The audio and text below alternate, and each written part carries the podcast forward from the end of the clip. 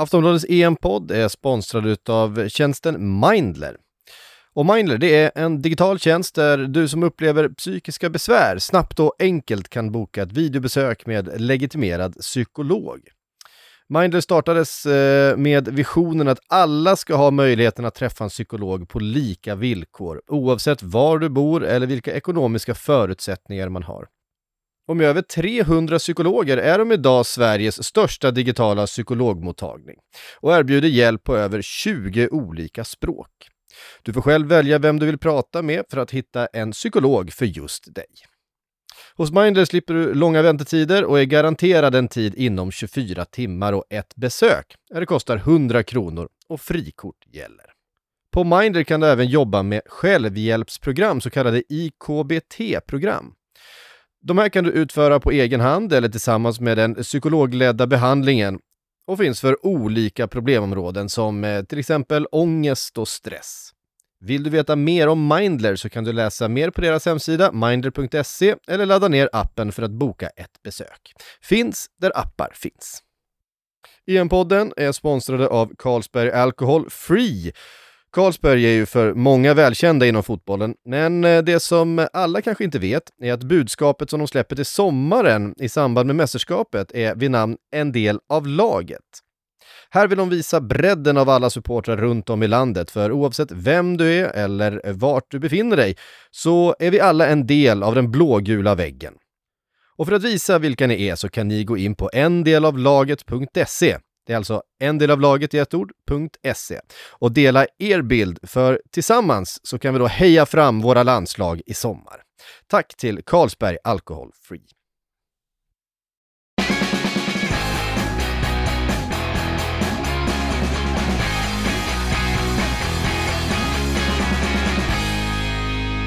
Sportbladets EM-podd. Vi har kommit fram till Grupp D. Eh, Frida och Makoto är med mig här och eh, redan en liten brasklapp redan nu då. Eh, England är med i den här gruppen. Det kan bli ganska mycket England i det här avsnittet. Tror du det? Ja, men er två här.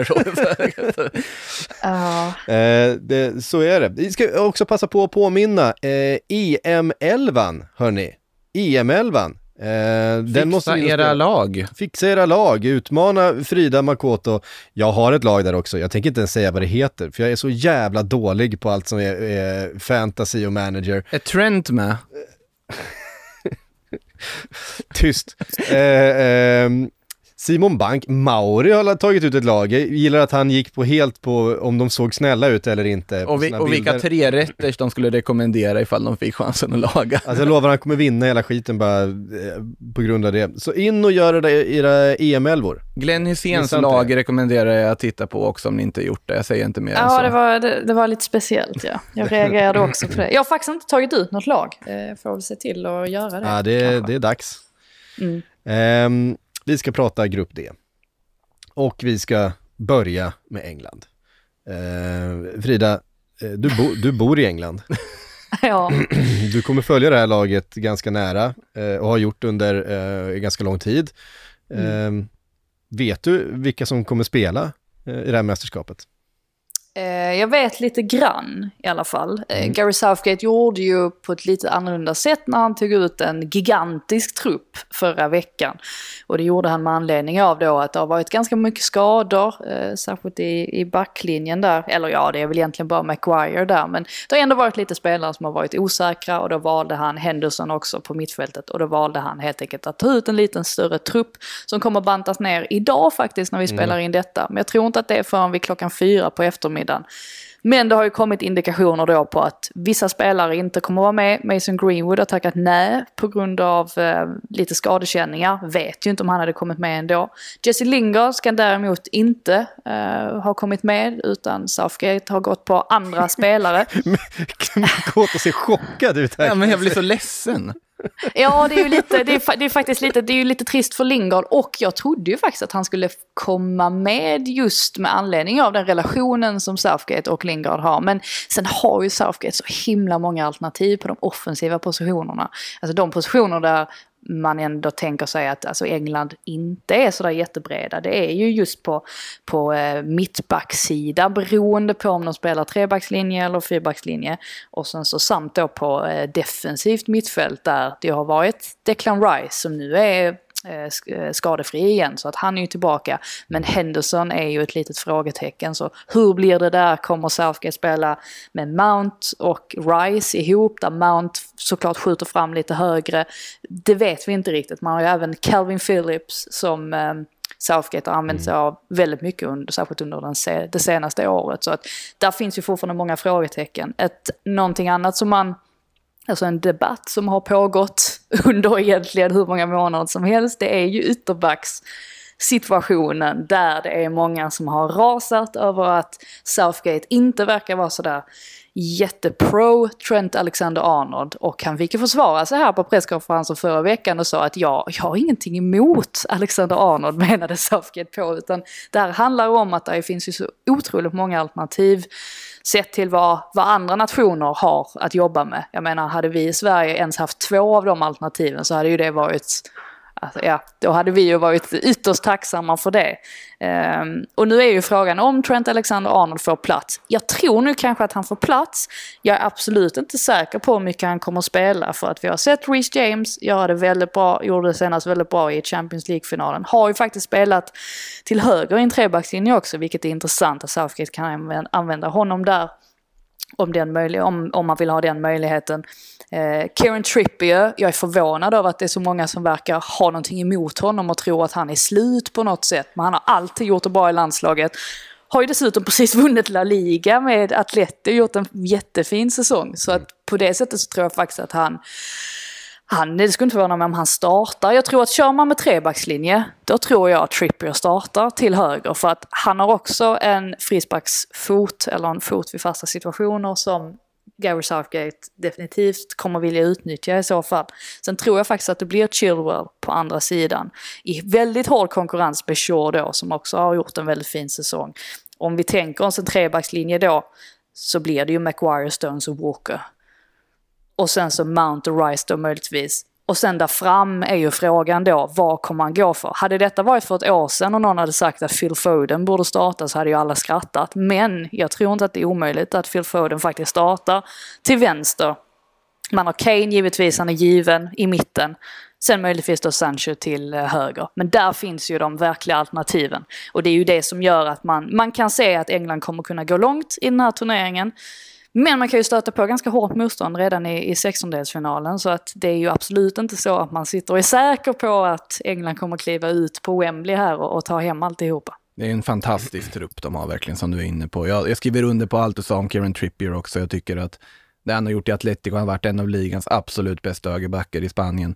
Eh, borde, och just dessutom kan spela i den där jag tror inte han går in i en fyrbackslinje, då blir det väl Walker som går ut till höger kan man ju ja, tänka sig. Eh, men en, om man spelar trebacks, då tycker jag Trippier är ett jättebra val där till höger och dessutom levererar till landslaget. Det jag undrar är, hur nära är Jude Bellingham en startplats på det där inne i mittfältet? Alltså jag tror ju inte att han är det om Jordan Henderson Nej. är frisk. Och sen, det blir ju lite det där också med eh, Southgate kommer skifta mellan en fyrbacks och en trebackslinje. Han var mm. väldigt tydlig med det under VM 2018, att det var det som var deras stora problem, att de gick in i en match med ett Eh, taktiskt system och sen så kunde de inte riktigt ändra på det. Och eh, han pratade mycket om det vet jag när de, hade, eh, när de väl hade åkt ut eller när turneringen var över att det blir någonting man måste jobba på.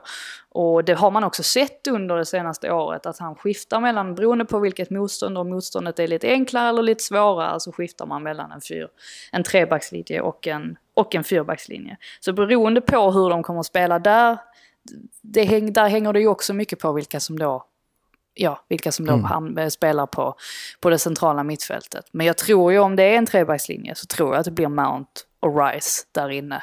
Eh, och då att liksom Henderson kanske inte är fullt frisk. Men alltså möjligheterna är ju oändliga, så är det ju. Mm. Och eh, det är ju det som gör att eh, Southgate har en ganska, han sitter ju, även om det är många tuffa val att göra, så sitter han ju med en trupp som är eh, ja, otroligt mångsidig, finns många, eh, många olika sätt, många olika spelare att, eh, att slänga in. Det är ju unga spelare också. Det här är ju inte, det är ju inte några liksom seasoned veterans. Mount 22, Rice 22, Foden 21, Rashford 23, Sancho 21. Alltså, Mm. ja, om inte football is coming home inom de närmaste åren, då, då har de gjort något fel. Det är nästan så faktiskt. Ja, de har en helt eh, makalös generation på gång här och då har vi inte ens nämnt Jack Grealish eh, som, Han ja. som i eh, eh, höstas var kanske hela Premier Leagues bästa spelare, är tillbaks från sin skada nu, men frågan är vilken, vilken form han håller. Men det är klart att en, en Jack Grealish i, i sin bästa form kan ju stjäla hela showen. Ja, Grealish har ju haft, eh, han är ju, alltså bland allmänheten och media så är han ju väldigt, väldigt populär. Och eh, det blir ju ofta så här borta att det blir förbundskaptenen mot, mot media. Och så väljer de, en, väljer de en favorit och då var det Grealish i höstas. Och så var det ett jäkla snack om huruvida Grealish eller Mount skulle starta. Jag tror inte att någon kommer hålla den diskussionen nu för att alla vet om vilken fantastisk spelare Mason Mount är efter den här säsongen. Men det är klart att eh, Grealish är ju en fantastisk spelare att Men då slänga in. kom ju Grealish in i landslaget och verkligen levererade. Så var det. Alltså han... Eh, men det är ju också för att han, han har ju de här eh, alltså speciella egenskaperna som, som kommer väldigt väl till pass. Alltså just för någon på den kanten, alltså hur, hur han liksom kan, och när han spelar med smarta spelare som Harry Kane också, som ju är känd för att droppa ner lite, de öppnar upp ytor för varandra. Det påminner ju lite faktiskt om den relationen som Grealish har till Ollie Watkins i Aston Villa. Just det här att de kombinerar så mycket med varandra. Så att eh, det är ju en fantastisk spelare att kunna slänga in. Jag tror ju inte att han startar utan att det är andra spelare som, som går före. Men just på de där ytterpositionerna så har de ju väldigt många alternativ. Om ända då att att vissa spelare kanske inte är riktigt i form som Raheem Sterling spelade visserligen Champions League-finalen men har ju inte riktigt sett ut som sig själv den här säsongen eller har ju inte haft det där stora förtroendet från Pep Guardiola. Rashford brände ju tusentals chanser kändes det som mot Villarreal eller ja, slog bort bollar och så vidare. Så att det var inte, han var ju inte i sitt bästa slag heller. Men eh, det är definitivt många spelare att välja bland där fram. Det, den saken är klar. Ja, onekligen. Och sen, eh, sen är det ju då liksom att målvakt och backlinjen ska kunna eh, motsvara det här. Eh, Harry Maguire, lite frågetecken efter en skadedrabbad avslutning på säsongen. John Stones såklart har varit väldigt eh, bra för Manchester City under säsongen. Och så allra längst bak då, eh, Jordan Pickford. Eller? Ja, eh, absolut. Alltså nu, står, nu är det ingen tvekan. Sen eh, Nick Pope blev skadad och tvingades lämna återbud här så finns det ingen tvekan om att det kommer vara Jordan Pickford som står i målet. Och jag tyckte ju det redan när Nick Pope, alltså även när han var skadefri så tyckte jag ändå att Pickford skulle gå före. Just för att Nick Pope faktiskt inte tog chansen nu när han, han hade chansen att visa upp sig när Pickford var skadad i de senaste under den senaste landslagssamlingen. Han hade visserligen inte sådär jättemycket att göra, men hans grej var ju att han skulle visa hur duktig han är med spelet med fötterna. Vilket han inte var. Och det fick mig att känna att Pickford, Southgate kommer föredra Pickford för han vet. Han vet, även om Pickford är oberäknelig, det vet, det vet vi allesammans, så vet ändå Southgate ungefär vad han får av honom. Och han vet om att Pickford är väldigt duktig med spelet mot fötterna. Och det ska sägas att Pickford har sett väldigt bra ut de senaste månaderna Skulle och räddat Everton. Alltså många han- gånger om. Eh, han var ju ifrågasatt i, i eh, höstas när han, han såg formsvag ut och det kändes som han, eh, var väl, inte helpetad men i alla fall halvpetad utav Robin Olsen där under en, eh, en kort period eh, där han faktiskt var hel och, och spelklar men fick sitta och Ja, vila, fast var- vila lite ja. grann eh, som, det, Ja, som du sa. för var han, ja, för var, han var ju inte riktigt petad. Nej, han var ändå. inte- det var det jag sa. Ancelotti var rotation. Han var halv, Ja, halv, exakt. halvpetad. Ja, men hade, han sett, hade han sett ut som han gjorde de sista två månaderna för Everton, då tror jag inte att Robin Olsen hade spelat någonting. Eh, jag tror det var en, en, eh, en metod för Ancelotti att få honom att vakna till lite, eh, snarare än någonting annat. Men har ju ryckt upp sig verkligen och haft en mycket starkare avslutning på säsongen än vad, hur inledningen var. Så han kommer ju verkligen in med en, med en fin form till mästerskapet här och har ju varit bra för England. Jag menar, VM för tre år sedan var han ju de, en av deras absolut viktigaste spelare och en, eh, en av de största eh, orsakerna till att det gick så bra då. Mm. Jag hoppas faktiskt att han gör en bra turnering just för det där att han har haft så otroligt mycket kritiker på sig. Och det är klart, alltså nu vet jag att det sitter Liverpool-supportrar där hemma och tycker liksom att försvara inte den jäveln som gick och skadade vår Det var- nyckelspelare. Och absolut, den tacklingen var inte snygg och eh, det skulle han ha åkt ut för. Eh, Men, den var men ju mer att han- klumpig än någonting annat, vill jag ändå Ja, hävda. men precis. Ja, och, och Pickford han får väldigt mycket skit. Eh, Så på det sättet hade, nog, hade, hade vi väldigt, det hade väl i alla fall varit oerhört skönt för honom själv om han motbevisade tvivlarna nu under, den här, eh, under det här mästerskapet. Mm. Ehm, han är lite kort, men eh, ja, det, det är han ju faktiskt. Det kan vi... nej, jag, jag ska sluta med det där, jag måste lägga av. Eh, det började ju faktiskt i VM för tre år sedan när vi... Eh, Prata korta målvakt. Ja, när, vi, när, när eh, det var eh, hetsen mot Pickford och Maguire där som... Eh, och sen var det de Ska- som avgjorde ja. mot oss i slutet ändå. Eh, Ska väl, ska väl näm- nämnas också att andra målvakt nu är väl Dean Henderson Ja. som ju faktiskt petades han också i Man United mot slutet. Fick ju chansen där ett tag istället Mm. för de Gea men sen tog de Gea, de Gea tillbaka den platsen. Och sen så tredje målvakt blir det faktiskt Sam Johnston vilket är vilket är lite gulligt med eller gulligt, men vilket är, nej men det är väl, jag menar Det är välförtjänt, Ja. tycker Ja, jag. det är faktiskt välförtjänt. Ja. För han, han har faktiskt stuckit ut i, i West Brom den här säsongen. Han har varit jättebra. Bra. Mm. Ja. Verkligen. Ja, vi lämnar England där då tillfället. Vi kommer säkert halka tillbaks in på England när vi fortsätter prata om Grupp D Det här. ligger ju några checker där och väntar på att få ta oss in på något West Ham-spår senare, bland annat. Precis, eh, England som börjar eh, sitt eh, Europaslutspel eh, mot Kroatien. En match vi känner igen, men kanske Hatmöte. ett, ett hatmöte, men kanske inte ett Tjeckien vi riktigt känner igen längre, eller? Nu ska Eller vad säger Kroatien, Ja, vi, precis. Nu vi, vi, vi känner igen längre. Jo, alltså det, det gör man väl om man tittar på pappret för många. Jo, av på, pappret, men kanske inte spelmässigt så har de inte riktigt levererat Nej, det har ju... som en eh, världsmästare. Nej, det har ju surrats lite mot uh, Zlatko Ja, näst- Dalic. eller En, världsmästare blir en VM-finalist. mycket, mycket, mycket ändringar. Ja. Nej, men uh, Dalic i alla fall förbundskapten, det har ju varit lite snack mot honom här efter en väldigt svag Nations League för Kroatiens del. Det är ju ganska tydligt att, alltså det är ju fortfarande på pappret ett fantastiskt lag. Men det är tydligt också att man saknar vissa spelare. Ivan Rakitic har ju lagt ner landslagskarriären sedan tidigare här nu sedan då det där VMet 2018. Där har man ju fortfarande Luka Modric, Marcelo Brozovic och eh, Matteo Kovacic på det in, som en mittfältstrio. Det är fortfarande en fantastisk mittfältstrio. Det finns, jag har svårt att se någon annat lag faktiskt ställa upp en bättre mittfältstrio på pappret än de tre. Det är stro- Tror du att, de kommer, att det är så de kommer att spela? Alltså med en mittfältstrio? Eller hur tror du att de kommer... För jag uppfattar det som att det snarare kommer vara en två... Alltså två, två sittande mittfältare, sen, alltså en 4-2-3-1. Det Men kan jag det vet mycket inte. väl också vara. Eh, så att det får vi se där. Det kan ju, då är det väl kanske Kovacic som flyttar på sig då, eller Brozovic. Eh, men jag tänker om man tittar bara på vilka de bästa de kan kasta in i en elva är, så är det ju de tre. Jag hör ju till den. Men absolut, det kan vara en 4-2-3-1 med eh, en trött Ante Budimir på topp också. Eh, men För det, jag, ser, för jag ser väl mer alltså Ni- Nikola Vlasic, att han kommer gå in som alltså i nummer 10-positionen, Mm. alternativt då. Men det är väl klart, alltså Matteo Kovacic är ju också ett alternativ, men Vlasic är ju en sån spelare som man är, man är väldigt intresserad av att se hur han kommer föra sig nu. För att det gick ju inte så bra för honom i Everton, men har ju ändå tagit rätt stora kliv nu under den här säsongen. Det är verkligen en sån spelare som kan stärka aktien och få en riktigt stor övergång från Mm. Moskva här till, om man gör ett bra EM. Men då skulle jag komma till också i offensiven, den andra spelare som inte finns med någon mer, det är ju Mario Mandzukic. För er som lyssnar på Sillypodden vet ni hur mycket jag tycker om Mario Mandzukic och rekommenderar honom till varenda klubb som behöver någon form av reslig anfallare. Jag vidhåller att jag tycker att Mario Mandzukic är helt fantastisk, även om det inte riktigt har gått som man ville kanske i Milan här nu på sista tiden, det ska jag väl erkänna.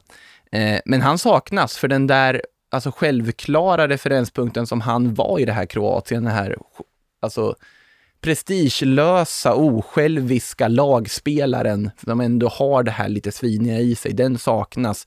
Absolut att det finns bra anfallare fortfarande. Jag tänker på André Kramaric i Hoffenheim såklart. Ante Rebic självfallet och sen om man tittar på yttrarna, så du nämnde ju Vlasic, offensiv mittfältare såklart. Jättespännande att se honom. Josip Brekal och en annan ung ytter från Wolfsburg som säkert kan peta på en startelva. Mislav Orsic som alla Tottenham-fans säkert vet vem man är efter din... jag, jag, jag hoppade till när jag läste igenom alltså deras trupp och så såg hans namn och tänkte varför känner jag igen det namnet? Och sen insåg jag att just det, det var han som gjorde hattrick med Tottenham i Europa League. Alla som ja, spelar Fifa Ultimate Team vet väl vem Mislav Orsic är också. eh, fantastisk i det spelet också. Men det finns... Jag är ju lite, ja. alltså jag, jag ska bara säga att den spelaren som jag egentligen är mest så här exalterad över är Bruno Petkovic. Jag tror att det är en sån spelare jag kommer falla för. Jag trodde du skulle säga Dejan Lovren. Bruno Petkovic? ja, eh, påminner lite om eh, Olivier Giroud. Den, krat, den kroatiska versionen av uh, Giroud. Jag skulle vilja säga att Ante Budimir nästan är det annars också. Det är också en reslig forward med som spelat i La Liga här, varit på lån i Osasuna bland annat och Alltså han har ju gjort det helt okej okay i La Liga, absolut. Men jag vet inte riktigt om det, det är ju inte, det är inte Mandzukic där framme och han, han är reslig och han kan göra mål. Men det är ju uppenbart att det inte har fungerat helt klockrent. Men även om det är ganska många, alltså viktiga pusselbitar från det där silverlaget kvar här titta på försvaret. Dejan Lovren finns fortfarande där. Domagoj Vida, krigaren, han finns också där fortfarande. Vackert vad är, nog. Vad är status på eh, Versalco egentligen? För att han var ju väldigt viktig för dem 2018. Han har väl haft lite skadeproblem? Ja, han lär ju gå in i startelvan som jag har förstått det i alla fall, men status på honom i övrigt, ja. ja. Nio matcher i Atletico den här säsongen.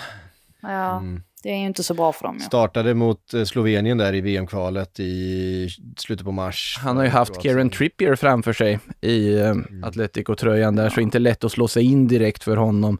De eh. släppte ju, in, släppte ju ändå in 16 mål på sex Nations League-matcher. Mm. Det är ju ganska mm. mycket faktiskt. Och det, var, och det var ju som sagt en, en match mot Slovenien i VM-kvalet som de förlorade med 1-0. Eh, så att det har inte gått så, så speciellt bra de senaste åren. Sen den där VM-finalen då för Kroatien så har inte resultaten riktigt eh, funnits där för, för På så sätt är det ju en pressad Dalic som går in i den här turneringen att om det blir ett fiasko då kan han nog räkna med att det kommer ske ett skifte på det där förbundskaptensposten. Då, då ryker han så det visslar om det. Det är ju den känslan man får. Sen är det ju, det finns ju vissa frågetecken. Vänsterbacken, ja Borna Barisic vanligtvis i Rangers är väl som kommer få the nod där före supertalangen där Domagoj Bradaric i Lill har väl inte heller riktigt lyft i Lill-tröjan, även om Lill som lag har verkligen lyft den här säsongen. Eh, det finns lite frågetecken, men fortfarande på pappret är ju ett fantastiskt lag de har fortfarande, tycker jag. att Det är ju ett lag som ska gå vidare från gruppen, punkt, egentligen, mm. sett till vad de har för material. Och Luka Modric, han, har ju, han ser inte ut att vara trött och slut direkt, lagkaptenen, 35 år gammal, haft en fantastisk säsong i Real Madrid bakom sig. Lär vara den som dikterar villkoren på mittfältet även det här mästerskapet för Kroatien. Mm. Eh, men vi har två lag kvar som eh, kommer vara med och slåss om det och det blir inte lätt. Det är en eh, riktigt tuff grupp. Eh, vi eh, ska prata Skottland och eh, Tjeckien, men först några ord från vår sponsor. Ja, Sportbladets EM-podd är som vanligt sponsrad utav Unibet och för att eh, reda ut det här med ett eh, grymt spel. Den här veckan pratar vi om grupp C och grupp D har vi med oss Sportbladets Spels expert Steven Lee Holmdahl. Välkommen hit. Tack och bock, god förmiddag. Ja, god förmiddag. Vi, eh, vi kör väl igång direkt. Jag vet att du har hittat något riktigt kul eh, och lite exklusivt spel här också på grupp C och grupp D. Jajamän, vi kör igång här. Ehm, jag har först grävt fram att Alioski ska bli bästa målgörare för Nordmakedonien, sju gånger pengarna. Haft en kanonsäsong med Leeds, ska sägas. Ja, yes. Och han spelar i Nordmakedonien så spelar han ju på mittfältet och tar hand om straffar och frisparkar. Så jag tror att de får lite svårt att göra något spelmål överhuvudtaget. Så kan, det kan nog räcka med att en straff går in eller en frispark eller något sånt där. Så han har varit eh, inblandad i 18 mål på 41 matcher för landslaget. Det är ganska starkt facit får man lov att säga. Ja, verkligen.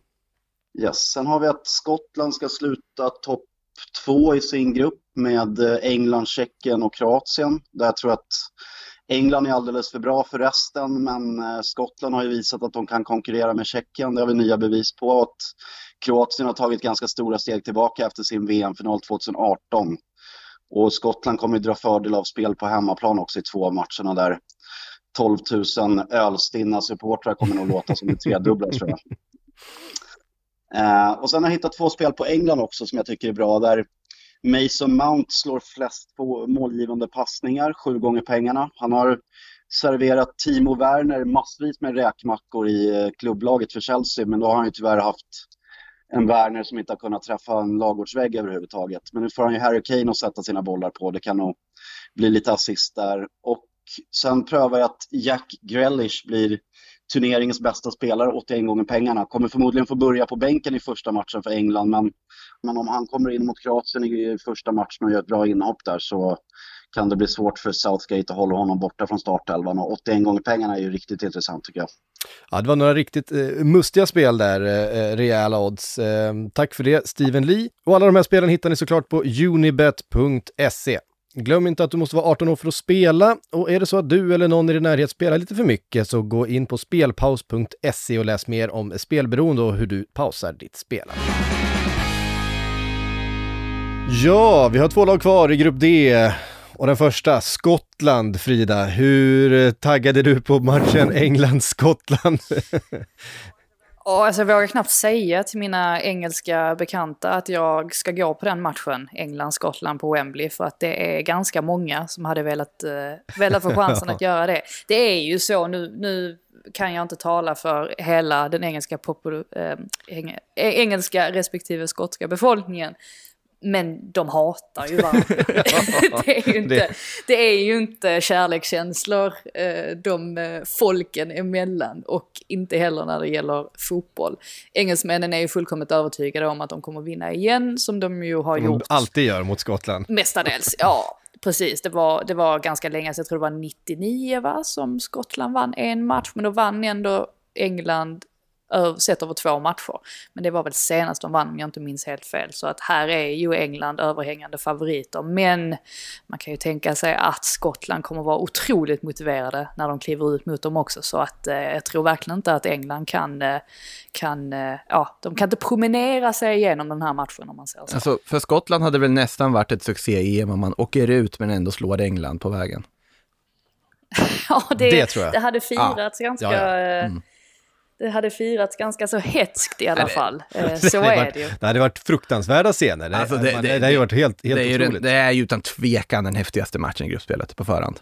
Alltså, ja, ja jag, jag, tycker det och jag är, så glad att jag ska... Jag ska ja, jag, jag är avis, jag är avis, det kan jag säga. Precis lika avundsjuk som dina engelska, engelska kollegor och vänner. Alltså.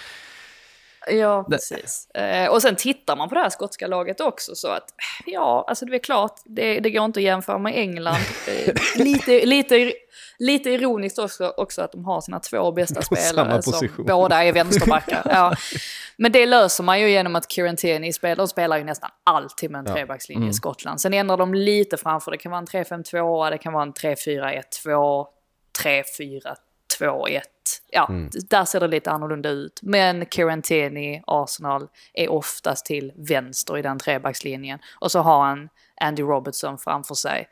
Eh, och där på mittfältet har de väldigt bra alternativ mm. faktiskt. Alltså sett till då, eh, eh, ja, men, inte minst då McInn som spelar på lite olika sätt. Alltså han kan vara lite längre fram i en eh, framskjuten roll, nummer 10-position. Han kan också gå ner lite. Eh, det är väl till och med så att en sån som Stuart Armstrong möjligtvis inte får, inte får plats i, eh, i startelvan. Mm. Just för att det faktiskt finns rätt så många alternativ.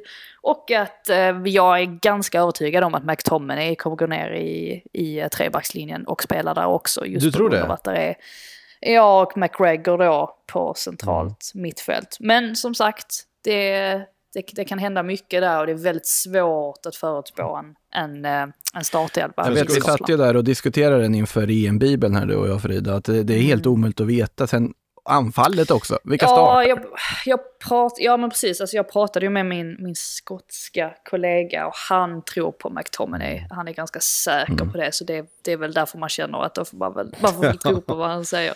Sen är det ju lite, eh, väckte lite uppmärksamhet ändå när Che Adams valde Skottland här för mm. inte så, så jättelänge sedan. Så att han är ju ett alternativ för dem där fram då. Eh, men annars är väl det ett frågetecken, vem ska göra målen? Olly McBurney. In med Olly McBurney för fan. Jo, det gick ju jättebra för honom den här säsongen. Jag har sprutat in mål.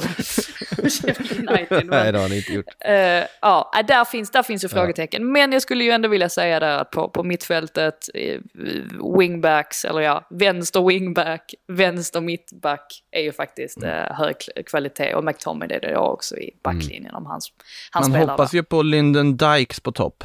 Alltså det är en ganska häftig story Ja. där med, det var, var väl rugby han spelade egentligen va?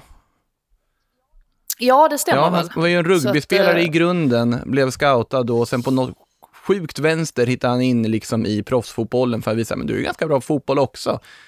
Och gjort det jättebra i Queens Park Rangers och då fått chansen i landslaget. Jättehäftig historia från Australien från början. Tror, eh, tror väl dock att Adams kommer gå före honom nu. Borde han Eller- väl, eller- eller? Det- det är måste väl ganska han ju säker göra. på det. Eh, Det Ja, känns, vara eh, märkligt annars. Och sen har man ju faktiskt en sån som Ryan Fraser också som kan användas lite överallt. Så att på det sättet så har man ju en ganska flexibel. Ryan Christie, en annat namn som man kan slänga in Ja. där. Alltså det finns mycket pace också, eller snabbhet liksom. Jake Adams, Christie, James Forrest också, om man tar en annan Celtic-spelare, många Och ett- snabba spelare. Och rätt mycket pannben alltså. Det här är inte ett lag som viker ner sig. Och det är ju synonymt med skotsk fotboll såklart, att det är, det är högt tempo och det är hårt och det är, det är inte alltid så snällt och det kommer inte vara speciellt snällt mot England. Det kan vi vara rätt säkra Min, på. min fråga här är ju, det brukar ju alltid bli en sån situation i mästerskap när det är två spelare från samma klubb som ryker ihop och sen så ska liksom tränaren då på hösten försöka liksom lappa ihop det här, minns ju Ronaldo Rooney-historien med United bland annat. Vart ser vi den största potentialen här? Alltså jag tänker ju att Scott McTominay gör någon liksom hård tackling och sen får liksom Harry Maguire på så att de blir sura på varann inför, eller Rashford eller vem som helst alltså. Jo, men då skulle det vara vid en fast situation. Ja, om man ska spela mittback Mac- där, ja. Maguire är uppe. Ja, det varit, alltså, ja. Nu tror vi kanske inte att, eh, att Trent får spela för England, men alltså Trent mot Robertson. Trent, Trent mot Robertson, upp och ner, fram och tillbaks, springa och tacklas eh, Oh. eh, i 90 minuter. Som ju, alltså de två som också är, är liksom bästa kompisar eh, i laget och eh, ja, de kör sin, jag vet inte, carpool, Instagram, tv-serie tillsammans och eh, men de är väldigt nära vänner, eh, men också två stycken, alltså Eh, Andrew Robertson är ju inte den, den absolut, eh, vad ska man säga, eh, Sympatiska. på, på, på fotbollsplanen är han, är, han, är, han, är han något av ett svin. Eh, och, ehm, Han det- trätt till om du är vänsterback. eh, han, han, eh, han håller inte igen om man säger så. Jag tror inte han skulle hålla igen eh, i en sån här match, även om det är mot kompisen Trent. Tre- Trent står och måttar ett inlägg så kommer Robertson där. Två dobbar upp, boom. Ja, det, ja nu, nu hoppas jag nästan Trent är med i truppen, för jag vill ju se liksom scenerna efter det. Herregud. Ja, det finns, eh, det finns stories eh, i den matchen i alla fall. Det, det är helt klart. Nej, men det, jag menar, McTominay är ingen, eh, det, är det är ingen blyg viol heller i en, i en närkamp. Och J-. John McGinn kan också kliva in om det behövs och, eh, och så vidare. Ja, det, det, Ja. Men, det, men man kan lugnt säga att skulle Skottland vinna den matchen så är det ju, det är ju tidernas, det är tidernas största skräll. I så fall. ja det är det. Ja. John Fleck vara. har vi glömt. Inte. John Fleck Mm, har vi precis. glömt, ja. Eh, också Och en, en spelare som ska, som ska in där. Eh, Det ska väl nämnas också. ja, Billy Gilmore, det hade ju varit... Med i eh, truppen här nu också. eh, Jag är faktiskt, eh, har ju aldrig gjort en Nej. landskamp, vilket är lite speciellt. Men... eh, Om McTominay ju kliver ner ändå- i, i försvaret så finns det ju en plats som man skulle kunna se Billy Gilmore kliva in på centralt. Blir det McGregor då, eller? Ja, det... Ja, precis. Det är väl det som är grejen. Hur ska man då balansera det? För Billy Gilmore, han kan ju spela, han är ju ganska van vid att spela ensam, alltså att han droppar ner på egen hand. Eh, Men frågan är, är det det man vill ha mot sig, alltså mot ett lag som England till exempel, som är betydligt, som är ju betydligt starkare. Då kanske det inte finns någon riktig plats för honom heller. Men jag håller med om att han är ju Skottlands framtid och han kommer säkerligen ta fler kliv också i, eh, i Chelsea framöver. Det, det var ju en tydlig indikation det här med att Tuchelen spelade honom de här sista matcherna i, i ligan. Alltså det visar ju att Tuchel också ser en framtid eh, för honom. Så att eh, det är ju ett bra wildcard att ta med i truppen. Han satt väl hemma hos Ben Chilwell och följde laguttagningen, va? Eller var det tvärtom, att Ben Chilwell var hemma hos Billy Gilmore? De var väl där tillsammans i alla fall, såg jag på någon video där. Den duellen kan vi hoppas på också då. Ja, precis. Där har vi också en, eh, en potentiell. Han fyller ju 20 här på premiärdagen den 11 eh, juni, Bill Gilmore. Så att det är ju en, en ung spelare fortfarande. Ja, det, det blir eh, såklart spännande att följa Skottlands framfart här. Det är ett, mm. det är ett, det är ett kul lag tror jag att kolla på, men eh, Frågan om kvaliteten finns där i just den här gruppen som ser, eh, ser svår ut. För sist ut har vi Tjeckien. Måste eh. nämnas innan det också, jag nämnde att det var så kul i grupp C-sammandraget, nämnde jag att det var så kul för Goran Pandev att äntligen få spela ett mästerskap. Man blir ju glad för Craig Gordon och David Marshall också, som ska åka till det här mästerskapet. Veteranerna i mål som ska slåss om den här första spaden, det, det är också väldigt vackert att se. Mm. Eh, kommer inte heller hålla igen i luftrummet. De har varit med förr. Ja, det där knät kommer, kommer, kommer ha som ett lasersikte liksom i nacken på någon.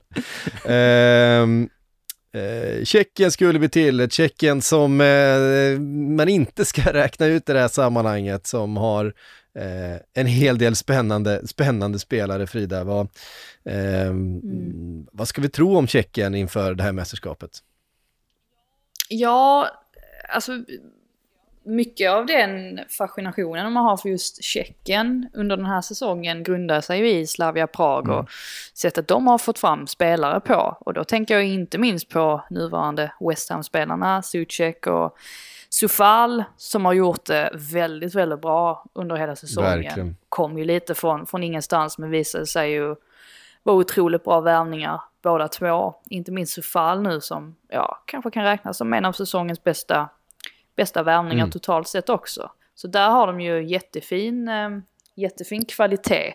Och tycker väl ändå att, alltså med tanke på, alltså om vi ser till då, alltså vilken framgång vilka framgångar de har skördat alltså i sin, sin inhemska fotboll där med Slavia, Slavia Prag så är det väl inte omöjligt att vi kanske, att de här kanske kommer göra lite bättre ifrån sig än vad man hade trott. Man har ju även Patrik Schick längst fram, eh, så på det sättet så är det väl inte så svårt att räkna ut hur de kommer spela. Ehm, sen är det ju, sen är det ju ändå, eh, ändå svårt för att det är väl klart att ja, alltså det här är ju ett lag som man kanske tänker att de...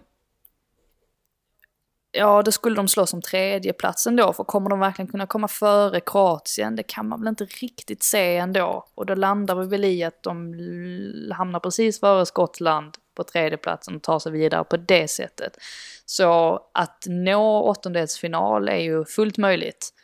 Ehm, men eh, att de skulle gå så mycket längre än det kan man väl kanske inte se. Jag eh, tittar här på truppen och vill eh, be om ursäkt för min lag jag tog ut till EM-bibeln faktiskt här öppet för er som lyssnar. Ja.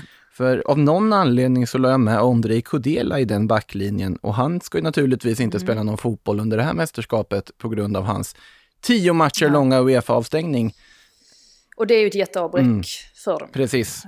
Även om man förstår varför han fick ja. den bannen. Men äh, ja, det är ju någonting de... Äh, för annars, hade inte, vore det inte för hans bortfall så hade det varit ganska enkelt då att lista ut hur den här startelvan skulle se ut på ett ungefär. Men det är väl klart att det är ett, det är stort ja, Det är ju Selutska i Sparta Prag som går in där i mitten och sen kan man tänka mig att Tomas Holles då, en annan Slavia Prag mittback, kliver in bredvid Alltså det är ju ett Slavia Prag-baserat lag, precis som du, säger Frida. Du har ju Jan Boril på andra kanten, två ytterbackar som har Slavia Prag-koppling. Om man tittar längre upp i banan så finns det ju också där Slavia Prag-koppling. Sen är det ju, det är ju ett lag som inte har varken Milan Baros eller Jan Koller. Och det är ju där man tänker med Tjeckien i ett EM att man vill ju ha Jan Koller där. Han ska ju vara där på topp, eller Milan Baros. Någon mm. av dem ska vara där, det är Tjeckien. Nu har man Patrik Schick istället, det är inte riktigt samma. Duglig forward absolut, men inte Jan Koller. Ja, har, han, har han en bra dag ja. så kan han ju göra en bra match. Precis. Ja, de har heller ingen Pavel Nedved eller Peter Käck. Ja, man, det, så att det är liksom... Ja. Nej, men, men nyckeln lär väl bli Sucek Sucek också. Sen är ju frågan hur, hur trött är Sucek efter att ha mm. spelat så mm. många matcher för West Ham? För att han har ju varit oumbärlig på det centrala mittfältet. Men skulle det vara så att han fortfarande har lite energi kvar så är det klart att han kommer bli, kommer bli jätteviktig för de här. Eh, om han kan plocka fram det som han har gjort för, eh, för West Ham den här säsongen, då är det klart att man inte ska räkna bort mm. dem. Patrik Schick eh, längst fram eh Vydra finns ju som ett alternativ Ja. där också. Uh, Ja, gamle Vidra. Mm. Kremencik har ju också som spelar i Pauk annars.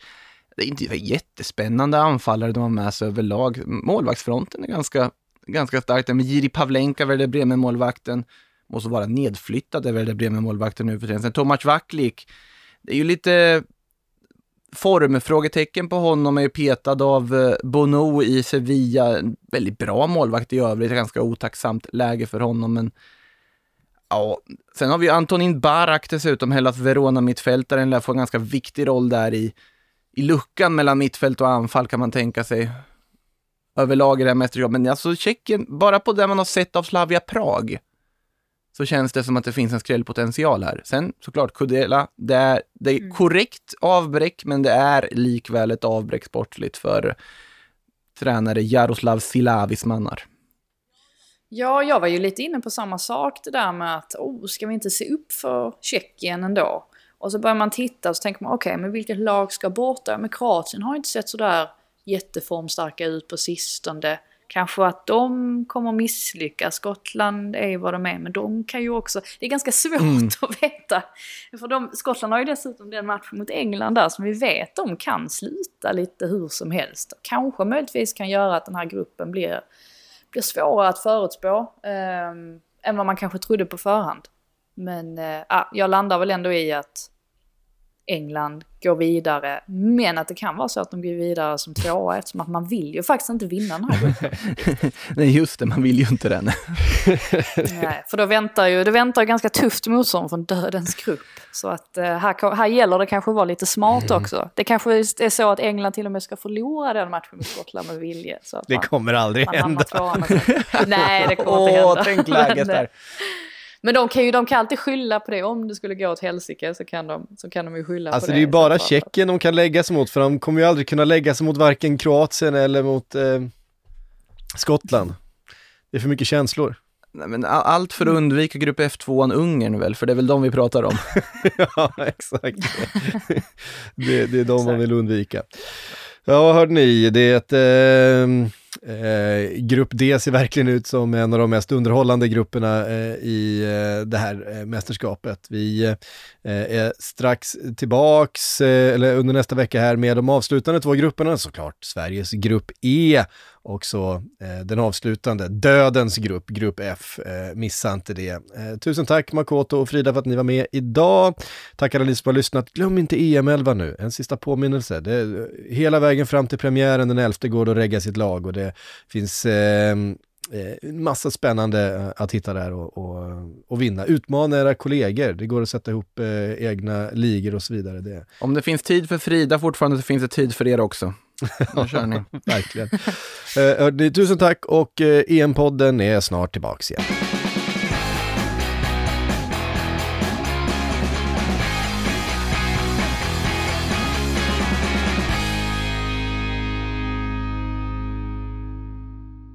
Du har lyssnat på en podcast från Aftonbladet. Ansvarig utgivare är Lena K Samuelsson.